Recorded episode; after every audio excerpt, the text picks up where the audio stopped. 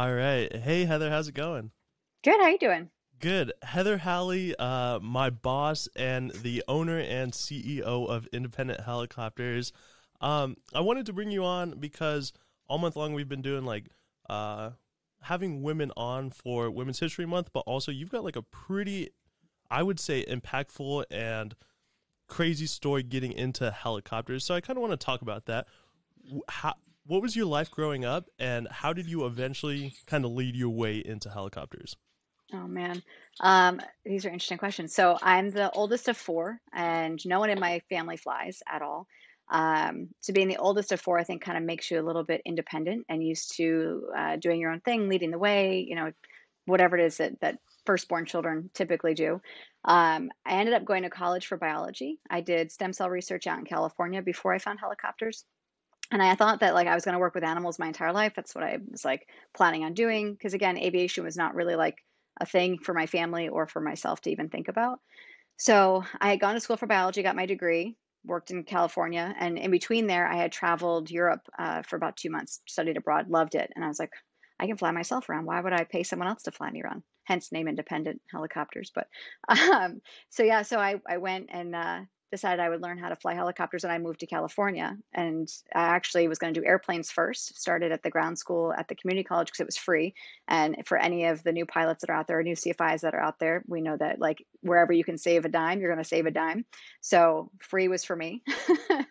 and uh, I ended up hearing an ad on the radio for a free helicopter ride. And I was like, freeze for me. I'm going to go. So I went for my free helicopter ride. They were trying to get new students at the school and I was hooked instantly. I was like, how do I do this? How do I get student loans? How do I pay for it? I want to come every day. This is all I want to do. And that was sort of how it got started and kind of pulled me away from that stem cell research I was doing and the biology stuff that I was doing, kind of pulled me more in the aviation route. So. Wow. So it like really sucked you in like a black hole because I mean, you had a life committed. You really yeah. went to school. You like put hours into it, and then you're like, one flight, I'm done. Helicopters, yep. it is. Yeah, my mom thought I was crazy. She's like, "You're going to kill yourself. It's dangerous. Why would you want to do that? It's so much money. You just got your other degree. Like, don't fly helicopters, basically." And I was like, "Well, you can either co-sign my loan or not, but this is what I'm doing." So, so, yeah. so where are you originally from? From New York. So I grew up in Niskayuna, which is just outside of Albany, which is kind of why our second location in Saratoga exists because I figure I have family there. I have a place to stay if I needed it and we had a demand up there, so that kind of all fell into place. But yeah, Albany, New York, Niskayuna. So so Albany, New York to California, stem cell research, biology, and then maybe I want to fly planes, and then an ad for helicopter rides. You took it and you went full in. Yeah, yeah. So and then so I trained in California, and then ended up moving to Colorado. So I've been around a little bit. did you get so when you were out in California? Did you get all of your ratings there or just your mm-hmm. private? Mm-hmm. What was the progression of getting your ratings? So I was in San Diego. I got my private and commercial, had started my instrument in between, um, but then ended up moving to Colorado and finished my instrument CFI and double I in Colorado, which to be honest was probably the best move I could have done because I learned all kinds of things in Colorado that I wouldn't have learned in California. Such as? Uh, high density altitude training. So the mountains are totally different in Colorado, obviously. The weather's totally different. Um, and just power management, I think, was a, a, huge thing. And there was a lot of military where we were. We were down in Pueblo, Colorado. I wouldn't suggest going there. It's not a great place, but yeah. um, my personal preference, anyway. Um, I like everything north and west of Colorado Springs. Yeah. But yeah, it was just, yeah, it was good training. It was really good training. California was awesome because of the Bravo airspace and kind of being in there. And then Colorado for the high DA and, and mountains. So the infamous question. Well, first off, let me ask: what year or what time period was this? How old were you, and what what were the years? I'm sorry to date you. Uh, it's okay. It's totally fine. I this is one thing that most women don't like to give up is their age and their weight. But as a helicopter pilot, I tend to talk about it all the time. both um, of them, huh? Eh, both of them, yeah. Um, so I started flying when I was 22 in California, um, and that was in 2005 and then finished up in 2007 in Colorado when I became a CFI, and then moved. Literally, I had my check ride June 20. I remember it like it was yesterday. June 27th, 2007, I got my double I, and then July 1st, I was already in New York and working my first job. So. Wow, yeah. it's pretty pretty quick progression. So while you were in, well, let me as we were talking about check rides, did you ever fail any check rides? No. Mm-hmm. Wow, five and zero. Oh. Yeah. So well, six technically, because I got my ATP. oh, and my fixed wing. Yeah. You're fixed wing rated? Yeah. So I have my private fixed wing and I'm ATP helicopter. How did uh so did you get your fixed wing after you got all of your helicopter stuff? Yeah, so I had flown helicopters for about 13 years when I started flying airplanes. And the reason I started flying airplanes was because my husband had flown airplanes and I really missed having that opportunity to go other places cheaply by airplane. So that's what I wanted to do. And yeah, got my fixed wing license. And to be honest, haven't really flown much since. yeah, how many how many fixed wing hours do you have at this point? Oh, I think like 45, like nothing at So, all. so right at the minimum and then stop. Yeah, Oh, that's yeah, pretty cool to say you're dual rated. yeah. So after you were in college, no, so you came back to New York and started CFIing, and what was that, 2007 ish? Yeah, so t- July 2007, I started uh, teaching here with Silver State Helicopters right at Stewart Airport, which is where our first location really started. And they went bankrupt February of 2008. And I only had about 450 hours at the time. So I was like, well, what do I do now? Because no one's going to hire me without that magic thousand hours. So I had uh, worked for another company in Pennsylvania, little airport called Cherry Ridge Airport in Pennsylvania. So I worked out there for about eight months, I guess. Um, told them in about July of that year that I had wanted to help the bankrupt school students that were kind of abandoned and rent or lease the first helicopter, the little R 22 that was left there, 159 Sierra Hotel, which I still have. And um, they said, "Yeah, great idea. Give us your resignation letter. We'll we'll be business partners instead of an employee employer relationship." I was 25, and I was like, "Yeah, sounds like a great idea. I'll totally do that." Sent them my resignation letter. Spent $25 on the DBA. Went down to the county clerk's office and got my DBA. Had no clue what I was doing. Leased the first helicopter. He didn't ask me for any money up front, thank God. And um, yeah, it was really scary. But that was in September 15th, I tell people is the technical anniversary of the business, but the DBA started in July of 2008. So after Silver State Helicopters went bankrupt and you started teaching, was it just like a couple of the students from that school, or were you immediately busy? I wish I wish I could say I had any students from that school that came to me. So that was my plan. I had told them all that was my plan. This is what I was going to do, how much it was going to be, and none of them came. Not a single one. So I had no students. I had no office. I used to carry around my laptop in a laptop bag and just plop down wherever I could. And I begged, borrowed, and steal the first few years. Um, but the I had one student up in Kingston who ended up prepaying 10 hours of flight time, and that's how I paid for the helicopter the first month was because of one student. And it was a very, very slow start. Very, I was begging people. I can remember November of 2008 being like, "I will give you free flight time if you just come. Like, just come, get in the door, like start doing stuff. Like, I have to pay for the helicopter anyway. Like, let's just fly." And I couldn't get people in the door. It was really tough. Wow, how much was the rent for the the helicopter those first couple months? For the helicopter, oh, I don't even remember. I mean, I remember the first month was 3000 so it was probably about that every month. Um, between, yeah, just for the helicopter. And then I had to pay insurance on top of that and all the other things the hangar rent, the fuel, the maintenance, parts, supplies, all the things. That's kind of a specific question, but actually getting insurance for that first helicopter was it uh, initially insured through your previous employer, or did you have to go out and find your own insurance? Yeah, it was did all they on me. did they grant it to you? No, God, no, no, no, no. So it was, I had to find it. Actually, uh, Jamie, uh, actually, he was not my first insured guy. Um, the guy who we get our insurance from now, he's our broker. And I think he found me on year two or three. Um, so the the company I leased from had suggested a com- an insurance company and said, "Hey, you should go through this insurance company. This is who all of our people use. They'll insure you." And so I used my independent helicopters DBA, and that was it. Yeah, So you kind of fell into this company. yeah, yeah. Totally by accident. Yeah. I mean, I, I kind of was on purpose, but at the same time, it was not my plan. My plan was to be a partner with the other business, and then once I got my time, I was going to be like, "See you later. I'm going to go to Alaska," because that was my my plan, and it didn't happen. Here I am. Yeah, so Yeah. you uh you you've not fell but like kind of trip and stumbled but walked into independent helicopters and Yeah. What does that make this if it's 2022 so how long has the company been around what do you t- how how long 14 do you years. tell people 14 years Yeah, I I, I round up because it's technically 13 and a half right now because September we call our anniversary technically. So yeah, for, September 15th will be 14 years. so those first few years were difficult just well the first couple months were difficult finding students but what would you say were like your biggest struggles for the first when you think back to the start of the company what were your biggest struggles Um, marketing. Marketing is still a struggle because, like, how do you reach the people that really want to do what you do? Um, and I found that all the money I spent on marketing in the beginning, I probably could have just saved because it became word of mouth, which was the cheapest and best advertising I could have done. Um, so that was probably the the biggest struggle. Um, maintenance as well in the very beginning. I think I got taken advantage of multiple times, whether it was because I was a woman or I was young or whatever it was. Um, I got, I, I remember paying $600 for an oil change. I can do my oil changes by myself and only pay for, you know, oil and oil filters. They're not hard. And so that's what I ended up learning how to do because I was like, I can't pay $600 for a freaking oil change every 50 hours. That's insane.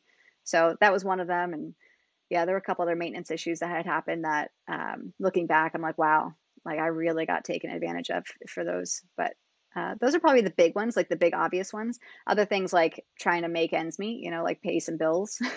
I maxed out credit cards all the time, all the time. And that was really tough.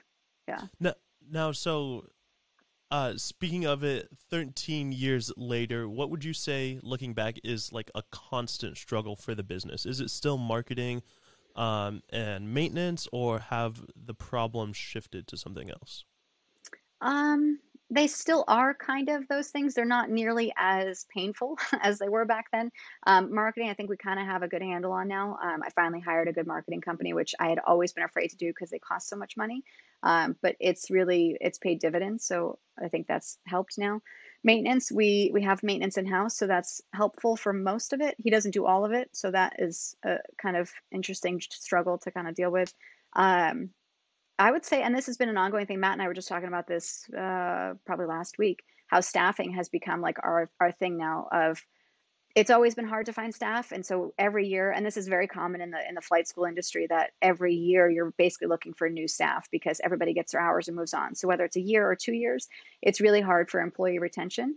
And it's funny when you talk to other business owners that aren't in this field, they just own other businesses. They're like, well, why can't you just offer them X, Y, and Z or this or that? And I'm like, because it doesn't matter what I offer them. They want pilots as as people tend to be kind of nomadic where we want to try new things and experience new places and we're the adventure type that want to just go out and experience what life has to give it or give us. And i think that's part of the struggle that we're having now is the timing of all of our staff you know leaving or coming and hiring new staff and retraining them and personalities and yeah so staff. That's you know what? I think um that's a great point to speak on. I mean, so many companies just across multiple industries are struggling with uh, finding the right people to work. And I mean, not to get weird or spiritual, but after COVID, it seems like a bunch of people just disappeared, like a ton of people. Yeah, I don't know where they are. I have no yeah, idea where they are. They're gone. Like a, a ton of people just yeah. went missing. Um, but we can't find staffing anywhere. So working at independent helicopters, I mean, I'll reach out to my friends in the helicopter industry, but everyone has a job, and anyone that's coming out, everyone's looking for CFIs. It's yeah. a very, I mean, I empathize because it's a very difficult position to be in as a business owner. You just can't find help. Yeah, and then it's like I'm trusting them with a you know two hundred fifty to six hundred thousand dollar piece of equipment, and my reputation and my business, and you know the other people that work for me, their their livelihoods and everything else. So it's it's a difficult. It's not just someone to answer phones or you know serve food it's there's a lot going on a lot at stake a lot of liability and you can't just give that over to somebody you know there's a lot of trust involved with who you who you hire that's so. and that i mean that's a great point you've got a weird position we're going to talk about it in a while but being a pilot examiner and giving check rides if you're going to issue someone uh, their cfi that's i mean that's a big title and then you're trusting them to go out and work for a company and you Heather Howley are saying that this person can work as a CFI and they've got the right skills to do it. So a, another company is trusting you and your mm-hmm. DPE with that. So I mean that's it's interesting, and we'll talk about that in a little bit. Um, let's talk about the company. So how many aircraft do you operate now, and what is the model for how you use aircraft? I don't know how to answer that last part of the question, but we have nine helicopters. Um, and do you mean like what do we use them for, or yeah, no? Like... So I mean, because I work here, I know that we own some and rent some or lease some. Mm-hmm. How do, how does that uh, arrangement work? So in flight schools, there's a very, very small profit margin, if any at all. And so the 22s, the amount of hours that we're putting on an R22, the amount that we would have to charge in order to be able to afford the overhaul when it comes time is is just it's too high. I can't charge that to students. So we end up leasing the R22s because of that reason, because I don't want to raise my rates or, or do anything like that. So when they're time for overhaul, I just send them down to Tennessee. The company we lease from takes care of that uh, through their own maintenance facility that they have down in Tennessee. It's not really their own, but their partner. Um, and then the 44s we own and the 206 we own Okay. because the So- profit margins are better. Yeah. Yeah. Um. W- speaking of the Robinson platform and the 206, we'll talk about the 206 in a little bit. Why did you choose Robinson? Is that because what you did your training in and you Yeah. didn't want to switch, or Well, a couple of reasons. One, yeah, I did my training in that, and that's what I was familiar with, so I could teach in that. Um, I hadn't really at that point when I started flown any other type of helicopter, um, and the 159 Sierra was there and ready for the taking. It's interesting when it was up for lease, nobody wanted it. They're like, "Oh, it's been sitting for eight months or whatever, and it's got some rust on it." Da da da. And I was like, "I know this ship. I have flown this ship from day one. Like I've put all the hours on it. Like I'm comfortable with this helicopter, and I want it." So I think it worked out that that was the first one that I got.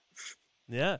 So you kind of uh, we're gonna zigzag here, but you started as a CFI. You started your own company, got the helicopter, got insurance, struggled finding people, but eventually you started that. Do you still CFI to this day? Do you still instruct and teach? Hundred percent, yeah. And right now I have to because we have no staff. Yeah. but yeah, even still, I they I tend to be the fixer. So if someone is struggling with hovering or auto rotations or whatever maneuver it is that they're struggling with, I tend to be the person that comes on when the instructor can't get anywhere with that student anymore, and I fix the student to be able to do those things. So that's like the role that I like to be in, um, and to do the stage checks and obviously the check rides. I don't I'll be honest, I don't truly enjoy doing primary training anymore. It's a lot of work and it's um, it can be frustrating sometimes to say, you know, left pedal, left pedal, left pedal 500 times and no one listens. but uh, but it, there is some reward to that still too. Like I have, I think, two primary students right now that I'm teaching that I'm their primary instructor, and to watch them get the hover or to get the set down or to get whatever it is is very rewarding. And I think that's what keeps me still in instruction because I like seeing people succeed and reach their goals and and have that aha moment. It is cool when someone figures out like, oh snap, that's how that works. Mhm. Like Mhm. it's just like, oh, everyone in the helicopter feels cool and it's a good feeling. Um, Yeah. So this, uh, what'd you say, one five eight or one five nine Sierra Hotel? Nine, one five nine. One five nine Sierra Hotel. You All our it up. company colors are based on that baby. That helicopter. Oh, really? Yes. Ah. hmm Gotcha. So you picked it up because no one else wanted it because it had a little bit of rust. Uh, and this is kind of going to lead down maintenance. And you got screwed over a couple times at the start for maintenance reasons. Um, you got taken advantage of. Speaking of maintenance, what has gone wrong in your time flying? And let me ask, how many hours do you have flying? Uh, okay, so I stopped logging in 2012. So I keep Excel spreadsheets now. That's when I got my ATP. Um, and so I have roughly 8,000, but I couldn't tell you an exact number because I don't really look at it anymore. Yeah. So of those eight thousand, what has gone wrong maintenance wise in the things. All the things. Literally, it's funny because people are like, oh, yeah, I don't need to know that emergency procedure. I'm like, no, no, let me tell you, I've had the oil light come on. I've had the alternator, like, I've had the alternator fail. I've had the alternator belt fall off. I've had the clutch fail. I've had an engine failure. I've had, oh, what else have I had? I had a bag suck in through the, the fan in the back. What else? I feel like I had stuck pedal. No, I don't think I had stuck pedal once. Um, all kinds of things, lots of things. Yeah. Yeah. And has there so let's talk about your engine failure. I mean that uh, Two of them now. two of them? Yeah, the, I mean, you know, Delta Echo's down right now for Yeah. its its yeah, the engine crapped out. I got lucky on that one because we I recognized it before it actually failed. So So, oh yeah, and that one was uh, more recently. Let's talk about uh, the first one. Uh, Okay. Set it up. Tell us the story. what happened on your engine failure? how bad is it that you have to say the first one? yeah, exactly. Maybe it's a badge Um, of honor. Oh, I don't know. So I always tell all my students, all my people, it's it's not if it's going to happen, it's when it's going to happen. So I, that's how I fly the helicopters. Always when is something going to fail or not do what it needs to do, not if. And then you're always kind of on your your edge and you're ready. But um, the first engine failure. So I was doing, we had done rides up in Saratoga for the first part of the day. I don't remember what it was for. And I'd flown the helicopter for probably three hours at this point. I'd, you know, gotten fuel obviously, and then we were going to Schenectady Airport to do another event. At the second event, I had flown again for like two, two and a half hours, and someone had asked me, "Hey, can you take this mom, dad, and two small children on a on a flight?" And I said, "Well, I really need fuel." They're like, "Well, just do this last one and then get fuel." I'm like, "Okay, fine." So I take dad's in front, mom and a baby on her on her lap is sitting behind me, and then another kid kind of diagonal behind me in the 44. And I fly out of Schenectady. I'm about two miles out from the airport. Now, remember, I've been flying this helicopter now like five hours at this point all day. So I know what my power settings are. I always check my power settings when I bring it to a hover, when I'm straight and level, whatever. It's just something I always do. So I'm two miles out, two and a half miles out, and I look down and I'm like, hmm, I'm pulling like 23 inches of manifold right now. That's weird. I don't know why that is. Like it should be 21 at this point. So I lower the collective, I raise the collective, cyclic, I'm moving the controls. Nothing really changes. I'm like, yeah, I don't really like that. I I I don't feel comfortable. I'm going to turn this around. So I tell them, hey, you know, sorry guys, we have to go back. Whatever the reason was, I gave them. So we turn around, we go back towards the airport. Now I haven't said anything to ATC. I haven't told my passengers anything, and I'm watching the manifold creep up and up and up. And now I'm thinking, well, I've had the manifold pressure line have a hole in it before and it just reads ambient pressure. So maybe that's what's going on because there's no roughness on the engine, no, no temperatures on the gauges. I'm like, maybe it's just the, the tube itself has a hole in it for some odd reason. I don't know, or something's become loose. So I'm like, okay, it's still running, keep flying. So as I'm flying back, I'm flying over fields and parking lots and anywhere that I think I might be able to put it down. Heaven forbid anything should happen. Now, after the fact, the FAA has yelled at me for that because they said I should have landed and lived, right? I should just put the helicopter down and figured out on the ground. They're absolutely right. At the time, I didn't think it was a big deal. I thought, again, it was just my manifold pressure line. So I kept flying. So I get all the way back to the airport. I'm like, let me fly down the taxiway again, just in case, like not down the runway, because now my manifold pressure is at like 25 inches instead of, you know, 21 where it should be, or even the 23 that it was before.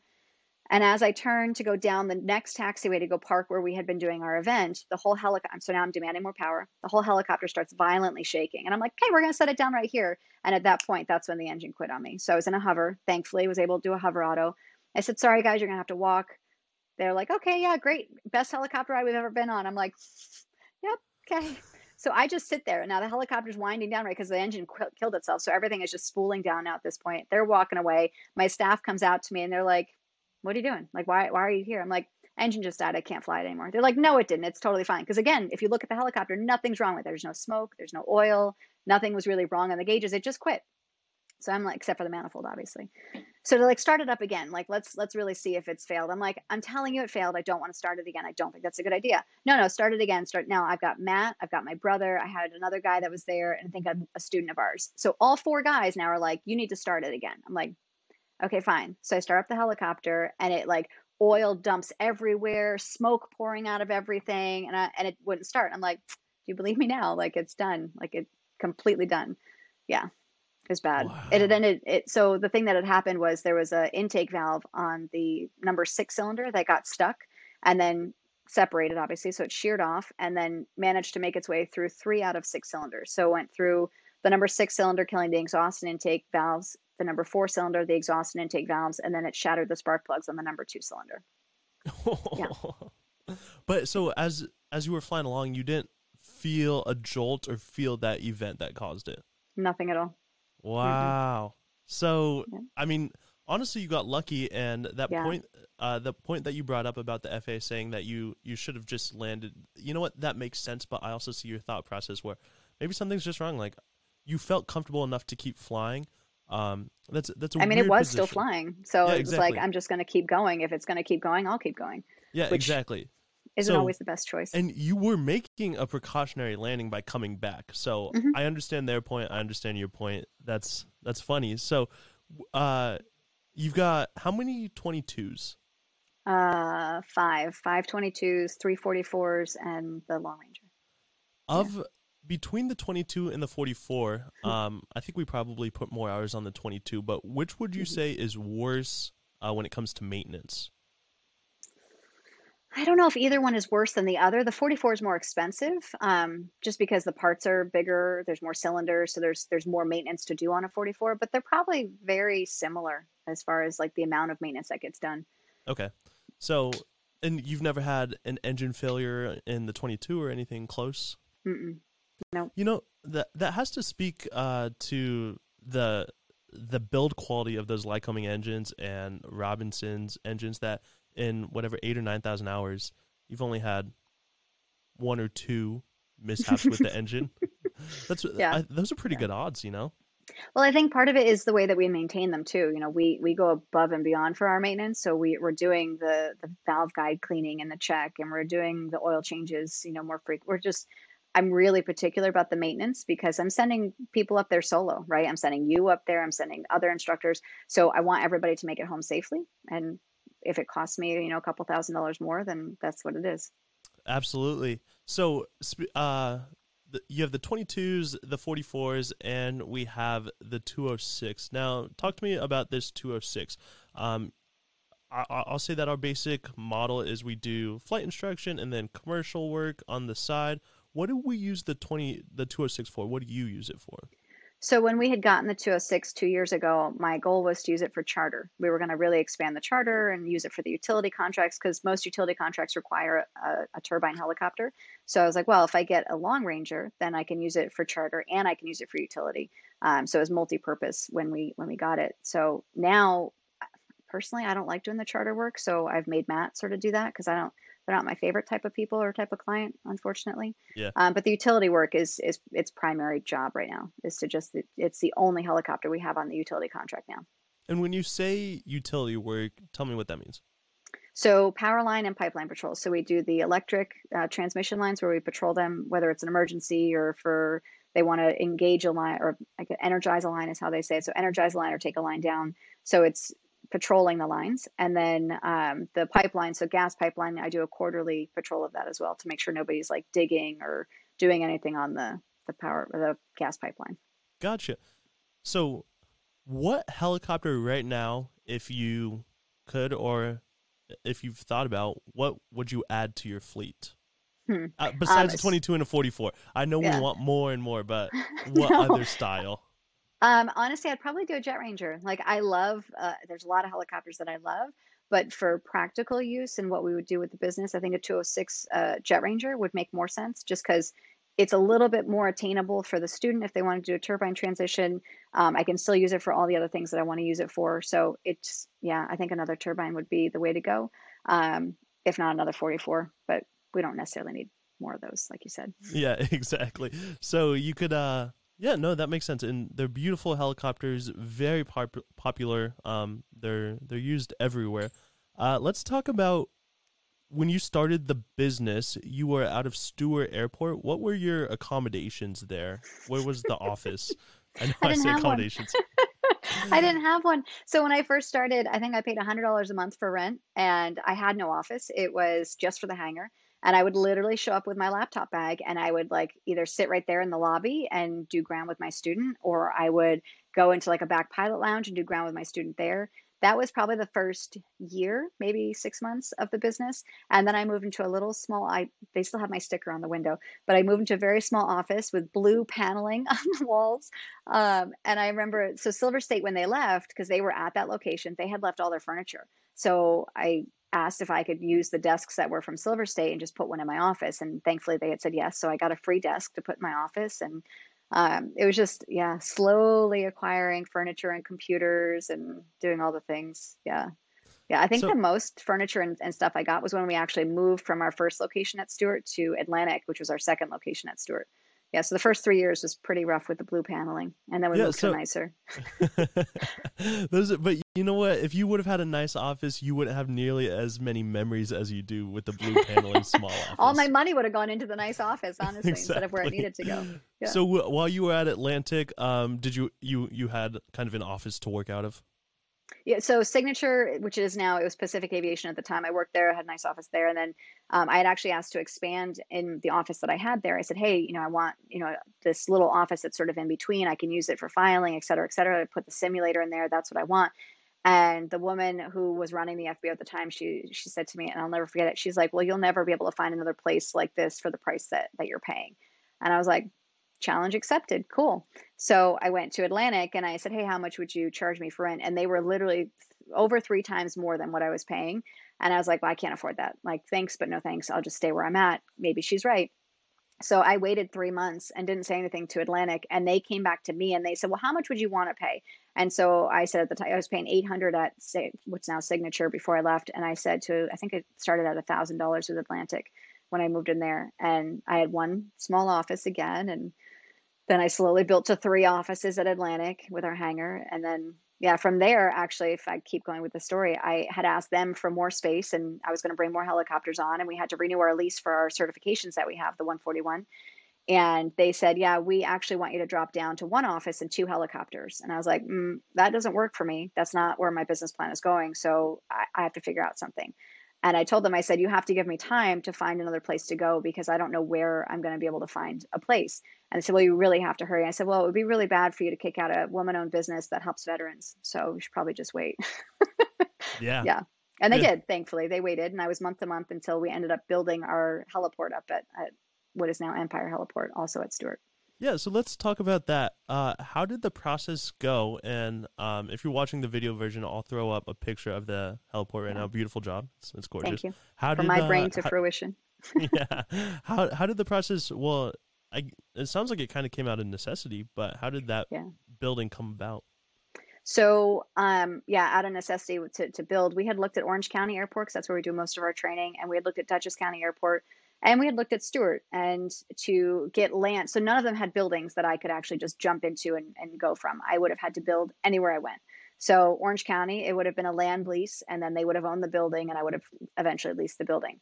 Stewart, same thing. Dutchess County, same thing. And I was like, well, that's not a good business move to lease land and then build a building uh, you know with my own money and then not be able to have equity and actually own that building. That doesn't make any sense.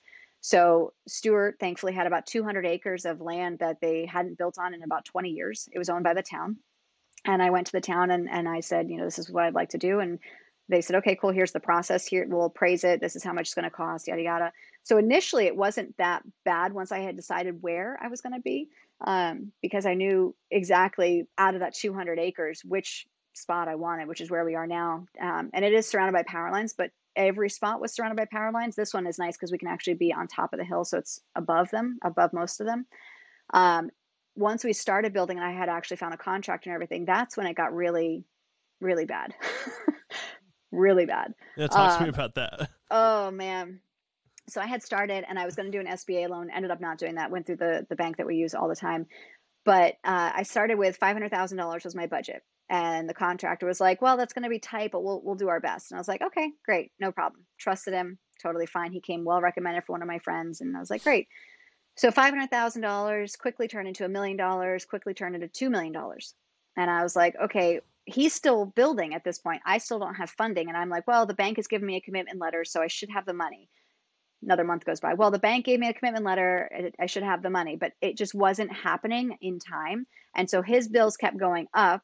And because I wasn't paying them on time, interest was accruing. And so that kept going up and up and up. And then during that, I was through the SBA process and like two different banks, and then eventually went back to my bank that I have all my accounts in. And I had said, you know, can you guys help me? This is what I need. And they said that I needed, at this point, I'd probably put in, I think if I look at the math now, I'd, I'd probably put in $500,000 of my own money. I don't even know where that money came from because I don't have that much money in my account. So where it was coming from, I, I couldn't even tell you. Like I, it's, I, everything that was the business was making was going into this, everything and it was really really really really tough maxing out credit cards again it was i was penny pinching everywhere i could it was really bad and um, i ended up having to fundraise basically $200000 and thankfully was able to do that it wasn't really fundraising i had to like pretty much beg uh, this certain individual to to lend me $200000 which i still haven't paid back and i should probably soon um, but that was how I got the loan through the bank and paid off the other contractor. Fired him January of 2000. So we started. We broke ground 2018. Yeah, 18. I fired the contractor January of 2019. Joe, my fiance now, actually came in in June of 2019, and him and I together did a lot of the stuff uh, on our own. So I tiled the bathroom floor, I painted the everything, I helped him put door frames in, we the staircase, every everything everything I have some small personal hand in in doing in that biz, in that building. So yeah, so 20 June of 2020 we ended up getting our our certificate of occupancy and that was when we moved in. I technically moved in in May, but yeah, all during Yeah. COVID. Because add COVID to the mix too, you know, because things weren't bad enough. Yeah, I cried on a daily basis. It was so bad. I was uh, so stressed out. Yeah. Now, let me ask you this. So, it, I mean, I don't want to put any, I'm not trying to throw blame, but we're going to throw some blame. Um, what were your undersights, and how much of this can you put onto the contractor for the failure or the I will say building that- expenses shooting? All of it is my undersight to be perfectly honest i had no clue what i was doing and i thought that i could trust the contractor and that he would guide me through the process because he knew that i had no clue what i was doing But instead of guiding me through the process, I really feel like he took advantage of it. And um, when Joe sat in on a couple of the meetings with him in the beginning, before I had fired him, he would tell me afterwards, he's like, why is he showing you like lighting samples? You don't even have a building yet. Like, why are, what are you doing? Like, and Joe's a contractor, so he had done all this stuff before. So he knew like the, the sequence of events and how it should play out and how much things really cost. And so when he looked at it, he's like, what are you doing? And I'm like, I don't know. I'm trusting this person to kind of help me out. I don't like now that you're here, like I trust you, you can help me, but I don't know any better. So I could have educated myself better before I got into the process. I could have really held firm on my uh, my budget and maybe not done the beautiful glass corner that's there to save some money. And I mean, I cut a lot of corners to save money. I there were so many things I wanted to do there that we didn't do because I didn't have the money for it or the time. But yeah, and get the funding first. That probably would have been the best step. Would be to get the funding first because I I thought it would just happen like right away. I was like, this is no big deal, but it didn't yeah. Well, and and here we are now. It's a, it's a beautiful building. Now, looking back on the process, would you change it? Would you not have done it?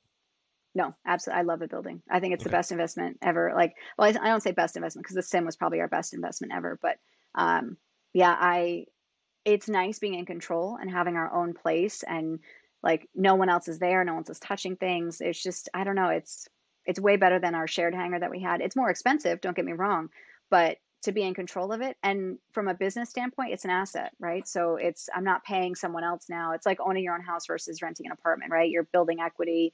It, it makes more sense from a business standpoint than it does you know to lease space so. Totally. And uh, I mean, it's gorgeous. And talking about marketing, it markets itself kind of. It's a big yeah. uh, sign. It's a giant sign. Yeah. Yeah, exactly. So let, you brought up that word simulator. Um, talk to me about your simulator, what we do with it, why you got I love the sim. I love what? the sim. Sim is the best investment ever. And I think I say that from a business standpoint, but also from a student standpoint. I think if you get time in a simulator, it makes you a much better pilot it's challenging to fly. It's not like flying a helicopter. It's like flying something else, um, similar to a helicopter, but it's harder. yeah. um, but you can log a lot of time in it. So the FAA has approved it. We have a letter of approval in there that counts towards two and a half hours towards the private, five towards the commercial, and 20 towards the instrument. So that's half of your instrument rating that you can do in the simulator. And it teaches you how to trust the gauges um, you don't have any, it's not a full motion, so you don't have the sensation of movement, which is great because you're learning to trust the gauges. And it is that much more sensitive. So your scan is faster, your reaction time is faster, your control is more precise. Um, and I think I'll, I'll, tell you a story. So I had, um, I had someone that I had put in the simulator to do a, an interview with. I was okay, fly the sim because we couldn't fly in the helicopter that day. I was like, just do a traffic pattern. And they couldn't fly the simulator. And I was like, interesting. Like, why can't they fly the sim? Like, the sim is difficult, but if you can fly a helicopter, you can pretty much fly the sim. And then the following day, we had gone out to fly in the helicopter because I wanted to see how they did in the helicopter.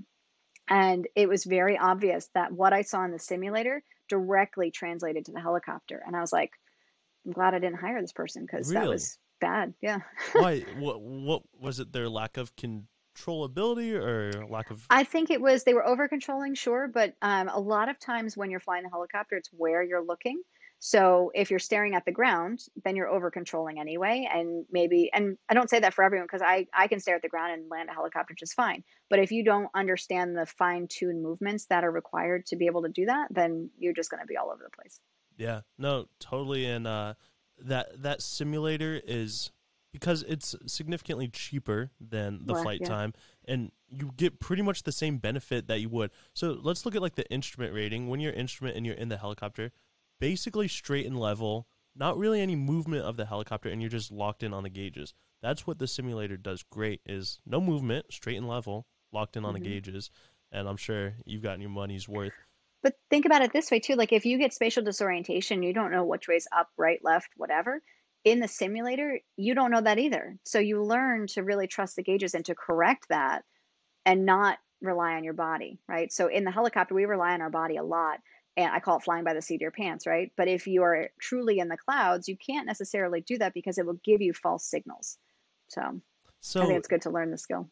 I, I, I agree. One thing that um when I'm down in the simulator, so we've uh, I'm not sure if we mentioned it, but for anyone that doesn't know, we've got two locations. We've got the Stewart location that we just described um, down in Newburgh or New Windsor, New York. It's technically New Windsor, yeah. Mhm. Okay, and then we have uh, the Saratoga Springs location, which is uh, basically just north of Albany.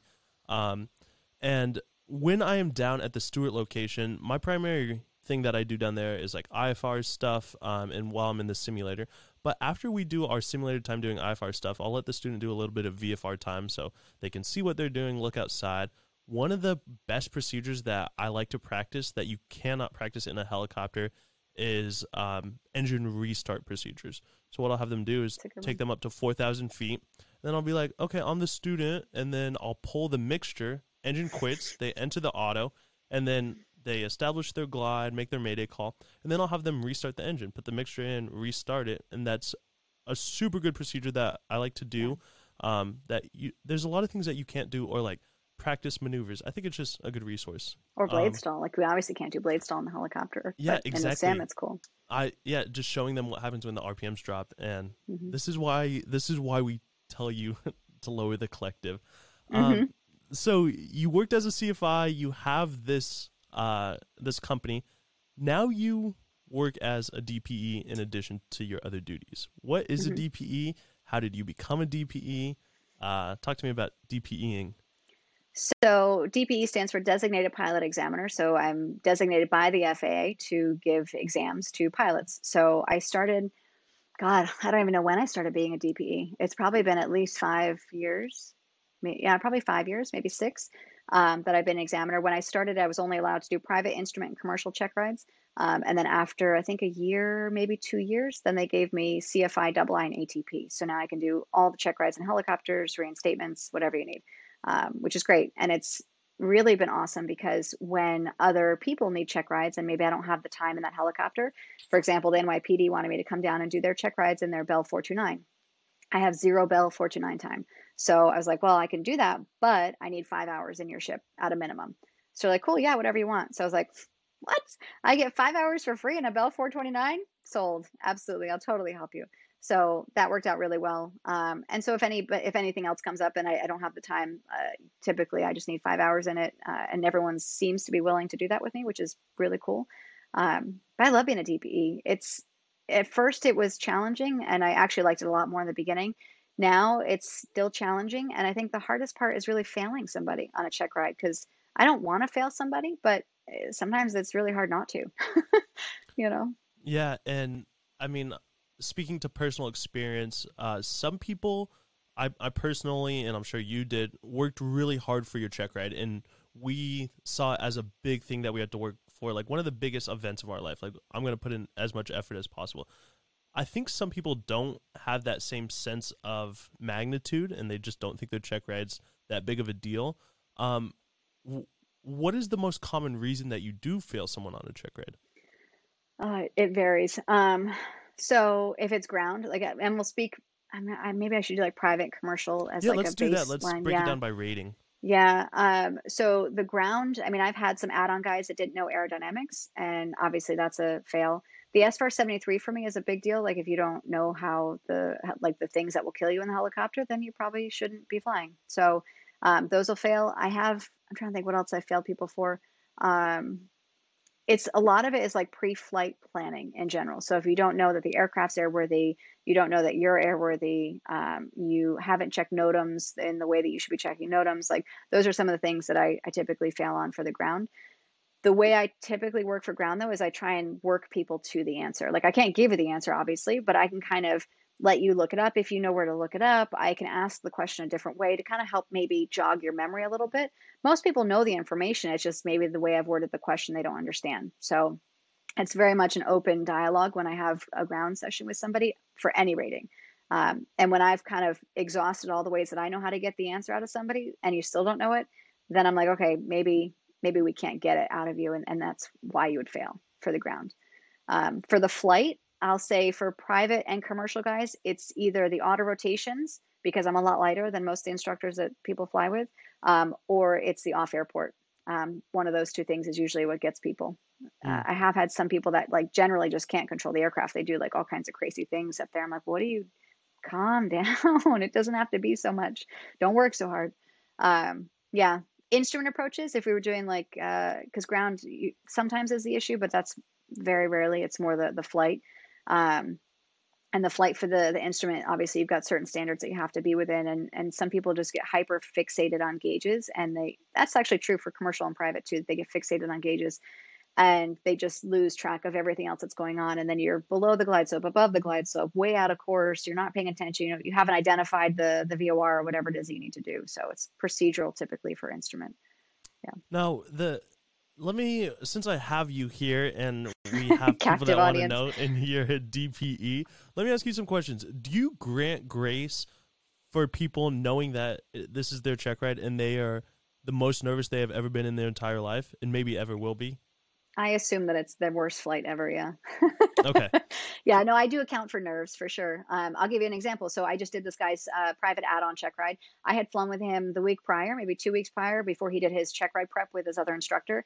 And I was like, okay, this is basically how the check ride is going to go. I, he had the opportunity to do a mock check ride with me, which I don't normally do. And he would have passed a check ride that day. Like, had we flown, had that been his check ride, he would have passed no problem. And then day of check ride, after he had done his check ride prep with, you know, two other instructors at this point, he's flown like five, six hours since we last flew together. We did our flight and he was so nervous that all of his maneuvers were like just off. Like everything was just a little bit off. It wasn't anything that would fail him, but it was like, I know that you can do much better than this. Like, what the hell are you doing? So it was just nerves. That's all. So I do take that into account. Yeah, because uh, some people, I mean, for a lot of people, and for good reason, it is a big deal because afterwards you may be a pilot and um, maybe it's a dream you've been working for and dreaming about your entire life and what? I'm sure you've told everyone you know, and now they're all asking you how it went, and you're embarrassed yeah. to say that you failed. Yeah. you know what? For my check rides, I never told anyone that I was taking That's... a check ride because keep it that I, way. I didn't want to tell. Yeah, and if you're going to take check rides, I recommend it. Like, let everyone be surprised. Say like, "Oh, I've got a check ride coming up in a couple weeks," and then because failing a check ride is so brutal by itself, but then having to explain to your mother or your friends or your family why you failed the check ride in addition is pretty brutal. Yeah. Um, yeah. What what? Tell me some stories about the worst things someone has done on a check ride, or at just in your eight thousand hours of flying. What have people done to you while you you were flying? God. Oh man, that's a loaded question. Um, Okay, so I'll go back to the check ride. So I had a guy, I think he was going for commercial. This is a while back now. And he had flown from Stewart to Orange County. He had trained with us, whatever. And, and so not a whole lot because he had time from other schools. And so check ride day, I'm like, okay, we're going to go to Orange County and just set me up for a normal approach. That's all I say. I don't tell them what runway to use. They have to figure out the weather. They have to pick their own runway. They have to enter the pattern. They have to do all the things, right? So I'm just sitting there and I'm watching him fly and I'm like, is he going to make a call? No radio call. Now he makes a radio call. He says he's going to do whatever for runway 26, right? And I'm like, okay, chose the right runway. Keep going. We are literally like half a mile south of the airport. He's not on the downwind. He hasn't made another radio call. I'm like, cool. Does he see the airport? Like, what's he going to do? And so I ask him, like, where where are you going? Like, what are you doing? He's like, oh, I'm I'm gonna you know do traffic for two six. I'm like, okay. Now I can't say anything. I can't do anything. It's the most frustrating thing as an examiner is that I can't do anything to help this person. And so he starts flying. He flies directly over the airport, starts entering traffic for runway 22. There are people landing on runway four. So now he's opposing traffic and he's still calling it runway 26. And I'm like, oh my God, I can't, I don't even know what to do. So at this point now, I obviously take the controls and I go, where were you going to go? And he's like, well, runway 22. And I'm like, or 26. And I'm like, you, that's not like, what number is on the runway? You're looking right at it and you have an airplane coming right at you. Like, what are you doing? and he didn't understand the brevity of the situation he had no clue what he had really done wrong i was like we're going back like done that's yeah i've had people bust airspace i've had people throttle chop me i've had people forget to roll the throttle back on in an auto rotation i've had people almost put me into dynamic rollover i've had people land with tailwinds uh, on off airports really pushing in approaches all kinds of silly things um, yeah yeah I, I guess like while you're in there you're pretty much acting as we do as instructors but not even. Really I'm the first passenger. I'm like yeah. their first passenger because I can't even do anything. I have to pretend like I know nothing and I'm just like there for the ride. I'm conducting it, obviously, because I'm telling them where to go, but I just I can't do anything. It's it's sitting on my hands and I'm like, ugh, because I'm an instructor by heart. And so it's it's hard because that instructor comes out and you're like, I wanna, but you can't. You're not allowed to. So it's tough. Now, so I have to ask you this. H- explain to me uh, the thought process in how it is not a conflict of interest to be a DPE for a company that you work. So my students, like I'll train them, get them ready for the check ride, then I will send them to you, who owns this company, and they've been paying you money. Mm-hmm. How, how does I've never work? thought about it that way. It's not really well. Yeah, a lot of schools do that where they have an examiner on staff, Mhm. or if you're 141, you have you know the uh, examining authority. So a lot of schools do that. Um, and I don't actually see it as a conflict. I see it as a benefit because before I was an examiner, I used to have to train these people, then fly them sometimes really far away, like either Philadelphia, Farmingdale, Connecticut, wherever the examiner was. And so the student would have to pay for that time to go to the examiner. And then, you know, if they failed, we'd have to fly back home and then they'd have to do it again after they've been retrained. So it cost them more money in the long run to be able to go to a different examiner. Whereas having me on staff, they have the benefit of knowing me, which should take some of the nerves away, although it doesn't seem to at all. Um, and it should be cheaper for them because they're doing it at a place that they're comfortable. You know, they, they are flying aircraft they've always flown in, at an airport they've always flown at, usually. Um, and they know me. So it's I see it as more of a benefit, not a conflict. Um, the rule for the FAA is I just can't do the check ride prep. So I can train somebody and then I can't do the last three hours. They have to do that with somebody else, and that other person has to sign them off. So that's the rule. Now, Yeah. and actually, as you were speaking that, I'll just bring up a contrary point. So I, I said, how is it not a conflict of interest? But then again, it could you could also argue that it's a detriment to the student because let's say I'm your if I'm a student of independent helicopters and you're the DPE, you could just fail me and ha- cause me to do recurrent training, get more money out of me, and then pay an additional check ride cost. So it, it could be both. Good. I have seen that happen at certain schools. So yeah. Yeah. Um, now, as a DPE, you are so ATP is very a very high rating, but they typically work on the pilot side. As a DPE, you're like the epitome of where you can go in aviation. I think um, Yeah, within the really FAA world. Yeah. Who trains the DPE? Because I, I mean, I'm not trying to accuse you, but you're not Yeah, always no, no. perfect. Who who gives you training? So um, the FAA initially, so the way it used to work, it's very different now because everything's gone virtual. But the way it used to work was you would have to apply to the National Examiners Board with your qualifications. Then the local FSDO would say they have a need for you. Then they would send you down to Oklahoma. So you would do an online school or online ground program with a test first to be qualified. Then go to Oklahoma and sit there for five days and basically get trained by them to be a DPE. They would have you get into small groups and examine each other. Um, so that way they see you, you know, doing mock check rides with other examiners, and they videotape you, and then they like critique you and do all these things. Um, it's changed now, so all of that is done virtually, which I'm not really a huge fan of. I really think you you've lost something when you don't do it face to face with other people. There's there's something to be gained there. Um, but they do it all virtually now, and then you become an examiner. When you come back to your local FSDO, then your your local FAA guy comes and sits with you and observes you doing your first check ride. Then every year after that, they come and they fly with you, and you do a mock check ride with them, and they observe you giving a check ride every year. So, Yeah. and I have to pay for that. So they don't do it for free. So every time I get observed or I have to do something with the FAA, I have to pay for that. So we charge check ride fees because it costs us money to be examiners. Mm-hmm. Speaking of that, um, I think my average, I think my private was maybe five or six hundred dollars. Mm-hmm. CFI was seven hundred, Mhm. um, and then yeah, so either like five hundred for private and commercial, seven hundred for like my instructor things. How do you set your rates? Do you does the FAA choose your rates or do you choose your rates? They let us choose our rates, um, but I tend to to I don't know if I'm on the lower side or average because my rates are exactly what you're saying. So it's 500 for private, 600 for commercial and instrument, 700 for CFI and double I, and then 800 for ATP. Um, and if you're not a student of ours using your own helicopter, I tack on another 50 bucks because I'm flying in a different helicopter. I'm not. I'm Plus making the that much. rental of the helicopter. Yeah, yeah, yeah. So it's 500 plus the 400 an hour or whatever it is. Yeah, depending on what you're flying. So but yeah, that's. I would actually try and bill it per hour, right? So if I think my hourly rate, if I'm charging 100 bucks an hour, right, then the check ride should last about four or five hours. Or if I'm charging 150 bucks an hour for my time, etc., which I think is pretty cheap when you think about the experience level and what we had to go through to get to where I am.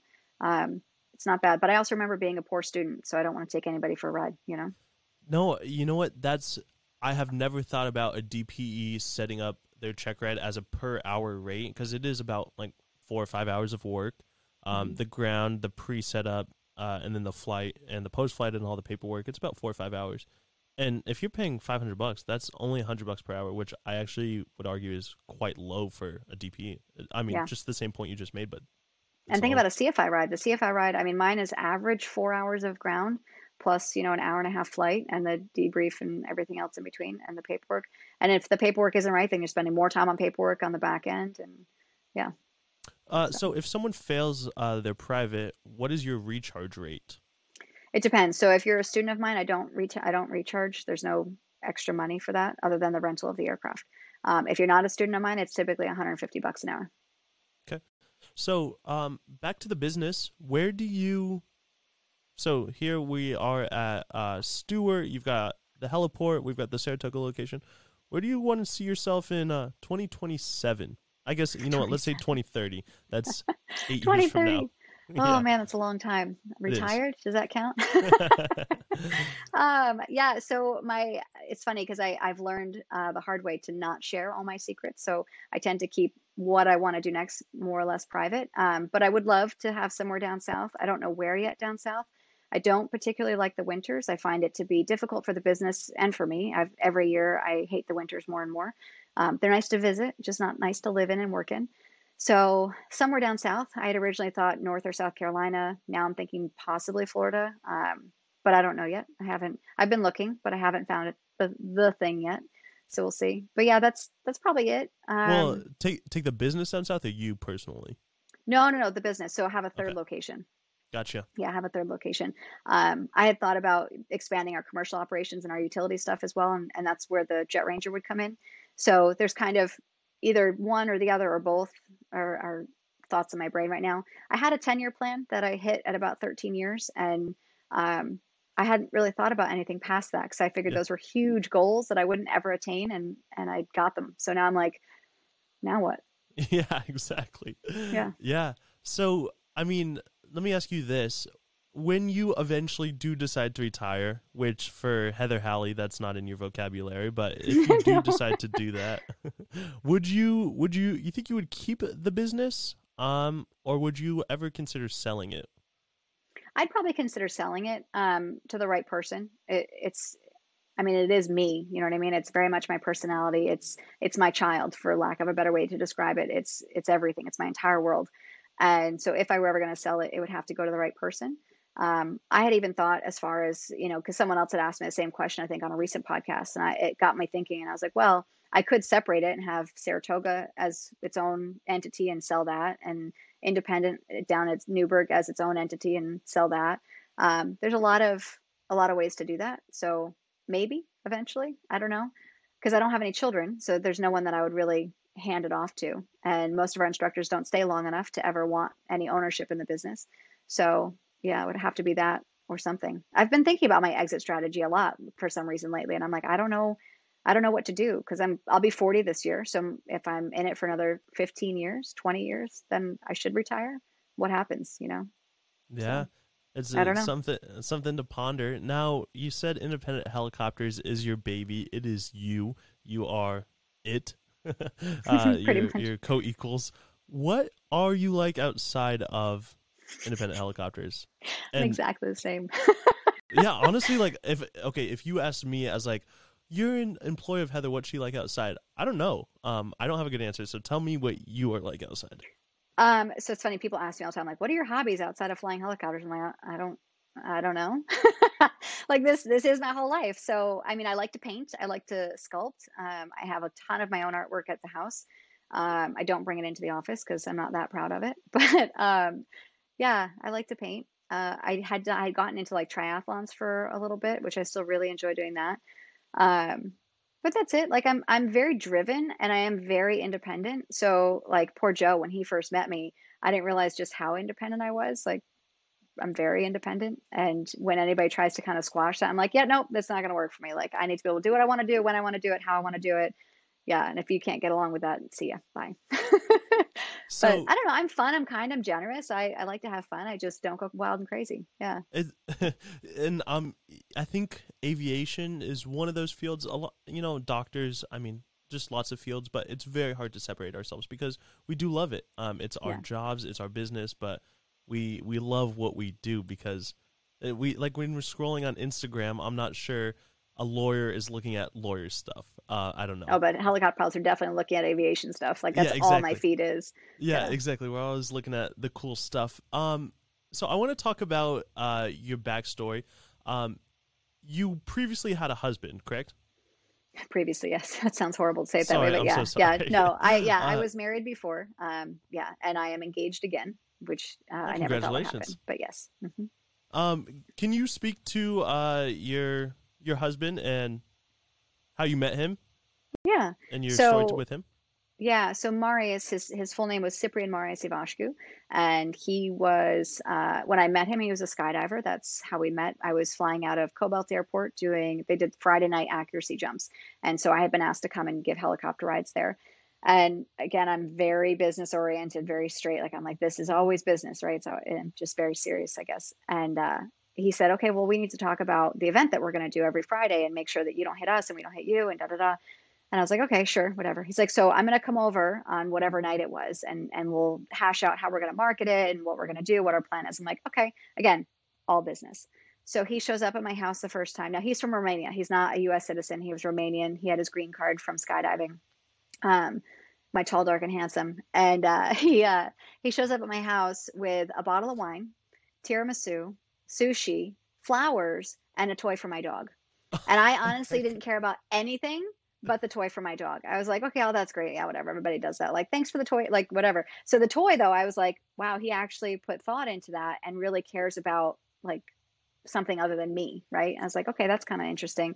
But I was still business. So he pursued me for probably two months, maybe three months before I finally was like, okay, fine, I'll date you. Um, because I didn't want to. I was like, I don't, I, I don't know. I wasn't into him at the time, and I just, it was business. I didn't want to. So we finally started dating. We were together for, God, that was probably two and a half years before we got married.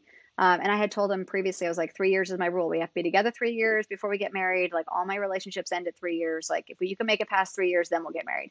And at six months, I was like, nope, that's it. This is it. Like, can we get married already? Like I knew. And yeah, and he knew. Like he, we were. That was it. We were done. And so he made me wait two and a half years to get married. I was like, okay, fine. So yeah, yeah, payback. So we got married 2013. Actually, if you go to YouTube and you look up aviation wedding, I think it's all one word. Our wedding video is on there. So we did it at the old Rhinebeck Aerodrome, which is near and dear to my heart. And uh, we flew in I, with I flew in with the helicopter and all the girls. We got married, and then he put his skydive rig on, and him and I left. I had my little bomber jacket on, my wedding dress on, and I had to fly barefoot because my heels kept getting stuck in the carpet. and uh, we flew over, and he skydived out, and I chased him down to the ground with the helicopter. So we we put on a little show for our wedding. Um, it was a lot of fun. Yeah, so we did a lot of that kind of stuff together through through our relationship. We were married about a year and a half before he tragically passed. Um, he was in an airplane accident. He was doing a banner tow up in Saratoga, the Gansevoort area, so northeast of Saratoga Airport. And I was supposed to be on the plane with him. I had gotten a call from one of our students uh, that same day, and he asked me if I could do a flight with him. And I was like, yeah, sure, I can. I like Marius. Do you care if I don't go with you? Like, I'll just stay here. Well, we had gone grocery shopping. We'd planned for dinner, the whole thing. I went and did my flight. He went and did his flight, and he had texted me something, and I responded, and then um, I left my phone upstairs and went to take the dog downstairs to like go outside to go to the bathroom after I gotten back from my flight. And I came back up, and my dog vomited, which I thought was really weird. And I look at my phone, and I was like, "Oh, I have a missed call from a 518 number. Like that's weird." And the message was the guy who owned the drop zone where he was doing this flight out of because he was doing a banner tow for the drop zone, the skydive place. And the guy was like, Hey, Heather, it's Bob. Call me when you get the message. That was it. And I was like, Something's not right. So I text Marius. I'm like, Hey, did you feed Lucy? Because she just threw up. No response. I call him straight to voicemail. I'm like, okay, I need to just get in the car and start going. Like, maybe he got into an airplane accident and he broke his leg. He's going to the hospital. Like, I'm gonna have to just go up there and be with him. And you know, even if we have to drive two cars back, whatever, it'll be fine. I just, I'm gonna go up there. And that was August 2nd, 2014 and I got in the car and started driving. And um, I think I called Matt at that point and told him, "Hey, I don't know what's going on. I'm going to Saratoga right now to find out what's up with Marius. Like, just in case, I'm just giving a heads up." I called my sister and my mom. My sister lives in Poughkeepsie. She had been in Saratoga that day. We have a cabin up on Sacandaga Lake, uh, my mom's side of the family, and so they were all there, like having some gathering. So they were pretty close to, fair enough, to to where the accident was. And I remember I was just past the, I think it was the Coxsackie exit, exit 21 or 20. I mean, I think it was 21 on the Thruway. And I got the call. And it was probably the worst call of my life. Like even just talking about it now, I can like feel that like emotion come right back up and that that choking feeling. And I remember pulling off in the New Baltimore service area. I had the dog in the back, and I'm just hysterical, crying. I can't breathe. I can't see. I'm like, I have to keep driving. I have to get there, but I can't drive right now. And I pulled myself together and basically cried all the way. And I, I don't even know how fast I was going. I was going really fast. I made record record time up there. And my everyone, I called Matt, and he was like, "Okay, I'll cancel your students. Like, what do you need from me?" He's like, "Do you want me to call you police escort?" I'm like, "No." Like I'm just going. I, I don't. I'm not stopping. I will. I won't wait for anybody. Like no, I'm just going to keep going. If I get pulled over, I get pulled over. I'm just going. Called my mom, told her what happened. So my my whole family went to the accident site, and they had. She called me again while they were there, and she's like, "Hey, they want us to identify the body." I'm like, "Do not. Nobody is going to look at that. The only person that needs to look at that body is the guy who owns the drop zone because it's his fault. Like I'm not. Mm-mm. Nobody from my family needs to see that. That should not be their last memory of him." So when I got there, the sun had was setting, and um, they had pulled him out of the the wreckage, and the airplane was. Uh, what had happened was they took off in the airplane, and he flew around, picked up the banner, and he had everything set to climb out, um, but it did have some carb heat on, and they think that maybe that was the reason why it didn't climb. But um, I have some backstory. I just don't want to share it because it's I, I, don't know for sure. Um, anyway, so he he takes off with the banner for the second takeoff, and where he was going, like he never climbed. The airplane just kind of flattened out, and he started going towards the end of the runway where there was all these houses and trees. And to the left of him was one tree and a house and a field behind it. And so he went, it tried to go in between and was too close to the tree, so he didn't hit the house. Clipped the top of the wing on the tree and it flipped them. They went inverted, landed on the engine and the cockpit he had a passenger on board, a 55 year old man who sadly lost his life as well. And he died on impact. And my husband had his entire left side crushed. So his aorta and, and all the other, his jaw, everything was, was, I read the accident report, which I probably shouldn't have done either, but I was curious. Um, so when they pulled him out of the wreckage, that's when he died because he was, everything was, yeah, the second they moved him, it was like, he just bled out. So that was tough. Yeah. It was really um, tough. I'm very sorry that happened. Um, yeah. How I hate to like ask, but how did that affect the business? How did you move yeah. on from that? How did that affect yeah. you working because you're so business driven? Yeah, it's a it's a valid question. Um, I I couldn't fly. Obviously, I didn't eat for an entire week. Um, great great diet, lost ten pounds. Um, but yeah, I, I didn't. I didn't fly for. I think it was two and a half weeks. I didn't fly, and I was like, I have to go into the office because the business won't run. With at that time, I think it was just me and Matt, maybe one other instructor. It was just the the two or three of us, and so I had to I had to get back to the business. Otherwise, my business was going to crumple in on itself. You know, and thank God I had Matt. He was my rock, and he really held it together for me. Thank God.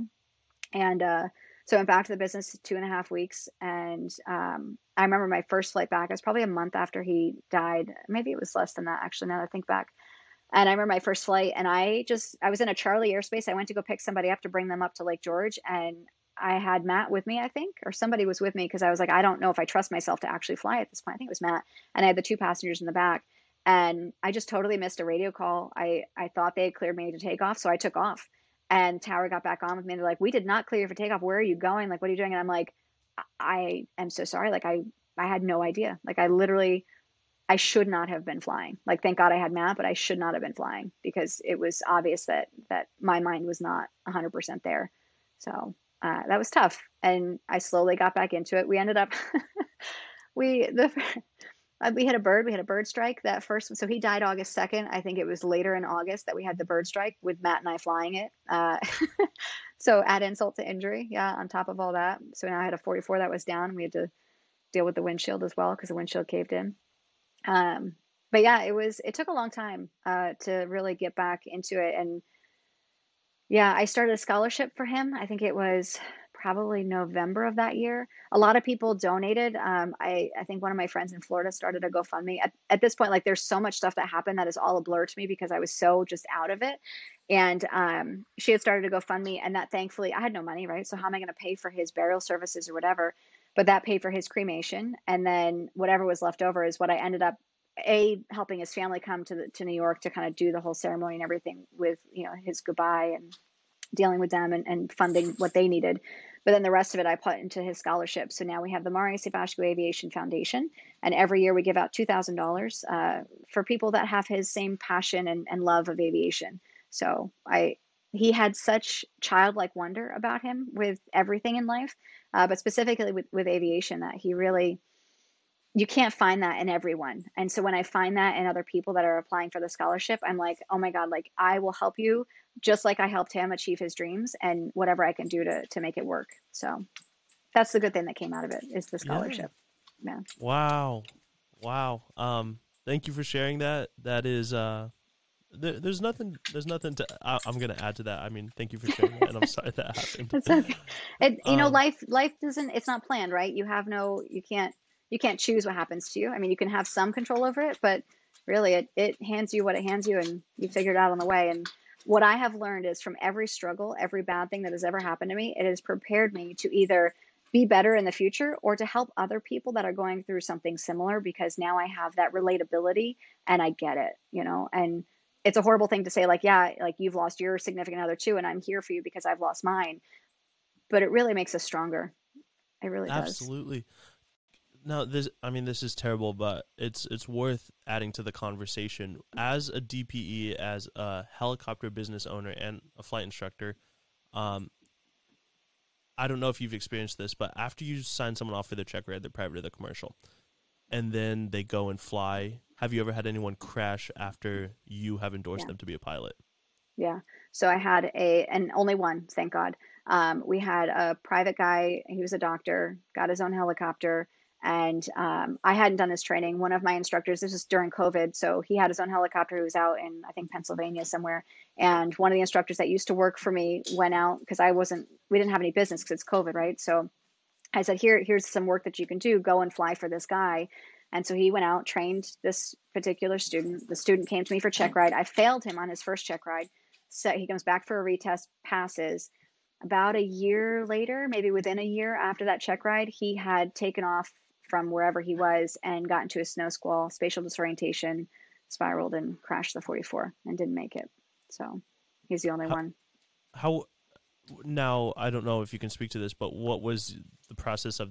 Did the FAA come talk to you after that, and did they talk no. to the instructor? No, well, I don't know about the instructor, but not not to me. Um, okay all of my records. So when we we do a check ride, like I have to fill out a form for the FAA, and so I put a bunch of notes and stuff in there usually. And I don't know if they just go back to that or or what, but that yeah, they went back to the instructor. And I think if you think about it, the instructor knows more about that student, their decision making, et cetera. They've flown with them more than the examiner has or ever will usually. So I think it makes more sense to go to the instructor. Yeah. Now, I want to, as we finish up here, I want to ask you a couple things. Um, or on the DPE thing, what do you wish applicants knew about you or as, about the DPE mindset, maybe to ease their concerns or yeah, that's a good fears? question. Um, that's a um, really good question. Um, so when I start a check ride, I always tell them I don't want to fail them, right? Like it's I'm going to try and make it as relaxed as I possibly can. And it's really like I'm their first passenger, right? So although I'm giving the check ride and I am evaluating them, it's just another flight. It's just another sitting down having a conversation. And I'm really not looking to be the bad guy. Like I really want to help them succeed. And if they can go in with that mindset of this is another learning experience, even though I'm not allowed to teach, but they think of it as a learning experience, I think it will relax them a little bit more than maybe they are. I think everybody's going to have nerves, period, because you're still being evaluated. But if you understand it as it's a learning experience more so than an exam, it's a little softer. yeah, yeah, no, exactly. It's it, it, it's a great learning experience, and actually, as much as I hate check rides, I have never had a higher high than you do after you pass a check ride. Yeah, there is not. I'm not sure if there's a better feeling in the world than passing something you have worked so hard on. Um, now, speaking, uh, I think one of the final questions I'll ask you here is, what would no, I've got one more after this. What do you wish you knew 20 years ago? So Heather that got her I don't know. Let's let's go back to like biology, Heather, in college in San Diego. What would you tell her oh. if you could tell her anything? What would you sit down and share? Nobody gives a shit. I, like I cared so much about other people's opinions and what other people are doing. Nobody gives a shit. We're all in our own worlds. Like, just do you. Yeah, that's probably the best piece of advice I could give her. Yeah, because I really cared way too much, and I was definitely a people pleaser. Not that I'm not still now, because I am a little bit. It's a hard habit to break, but nobody gives a shit, really. Yeah. Well, Excuse my foul language. no, please. one thing, yeah, uh, one thing that I'm realizing as as I get into this business and as I get older is everyone is so concerned about themselves that no one cares about another person. Like because yeah. we're, we're obviously we're selfish people because we have to be. No one cares about you. Yeah. Right? I mean, if you can think about like how maybe someone else is receiving you, like that is super helpful because then you can gear your conversation or your tone or how you present things to how that person might receive you. It makes the conversation go a little easier. Um, but yeah, most people are. I mean, listen, we all see the world through our own lens, right? So that's that's yeah. exactly it. Now, um, final question: What is your favorite helicopter? Okay, so I there's I have several answers. Okay. so out of the fleet that I have now, I've always told everyone that if um, I can't have any other helicopter, like 159 is my baby. It's what I started the business with. So that's like it has my personality in it. Even when you fly it, it's a little slippery little helicopter. And that's a 22, it's, it's, right? It's an R22. Yeah, that's okay. my baby. Um, but if I won the lottery tomorrow, I'd go buy an MD500, hands down, an MD500. That helicopter is uh, the most fun ever. Like it's just so much fun. You, so I'd buy an MD500. Oh yeah, yeah. Talk to me about it. I've never, I've never flown uh, that helicopter. Explain to so, me why it makes you happy. So I, I don't want to say anything inappropriate. Like I could say something really inappropriate, but I'm not going to. So the first time I ever flew it, the guy's like, "Oh yeah, like yeah, yank and bank it around. Like just go have some fun with it." So I'm like, "Okay, let me do what I would normally do in my Robinson, right?" So I yank and bank it around. I'm thinking I'm like hot shit. No, he takes the controls and he's like, "No, like this," and he literally takes this. And I was like, "Are we flipping upside down right now?" Like we didn't, but it was like pretty darn close to it. Where I was like, "This is amazing." Yeah, it's like an R22 or an R44 on steroids. That thing is so nimble and so much power. It's yeah, so much fun to fly. Yeah, so it fun. looks it looks like a 22, but you can do stuff with it, and you don't have to be yeah. scared. Yeah, exactly. I've flown A stars and twin stars and a lot of the Bell products and uh, a lot of different helicopters. And yeah, the MD was the one that I had the most fun in for sure. Do you wish, um, do you wish you would have gone to that route that you were thinking? So like biology and then getting your CFII, thousand hours out into the pilot career. Do you wish that have worked out? I mean, do you ever think about that life that it could have been? It's totally different, a totally different life. Yeah. It's sometimes I think about it because I look like when we go to Heli Expo, for example, I look at all these people and they're like, oh, you don't fly real helicopters because you fly Robinson. I'm like, come try fly one. Let's see how you do. Because yeah. most of the people that have ever flown tur- only flown turbine can't fly the Robinson. They have a really hard time with it.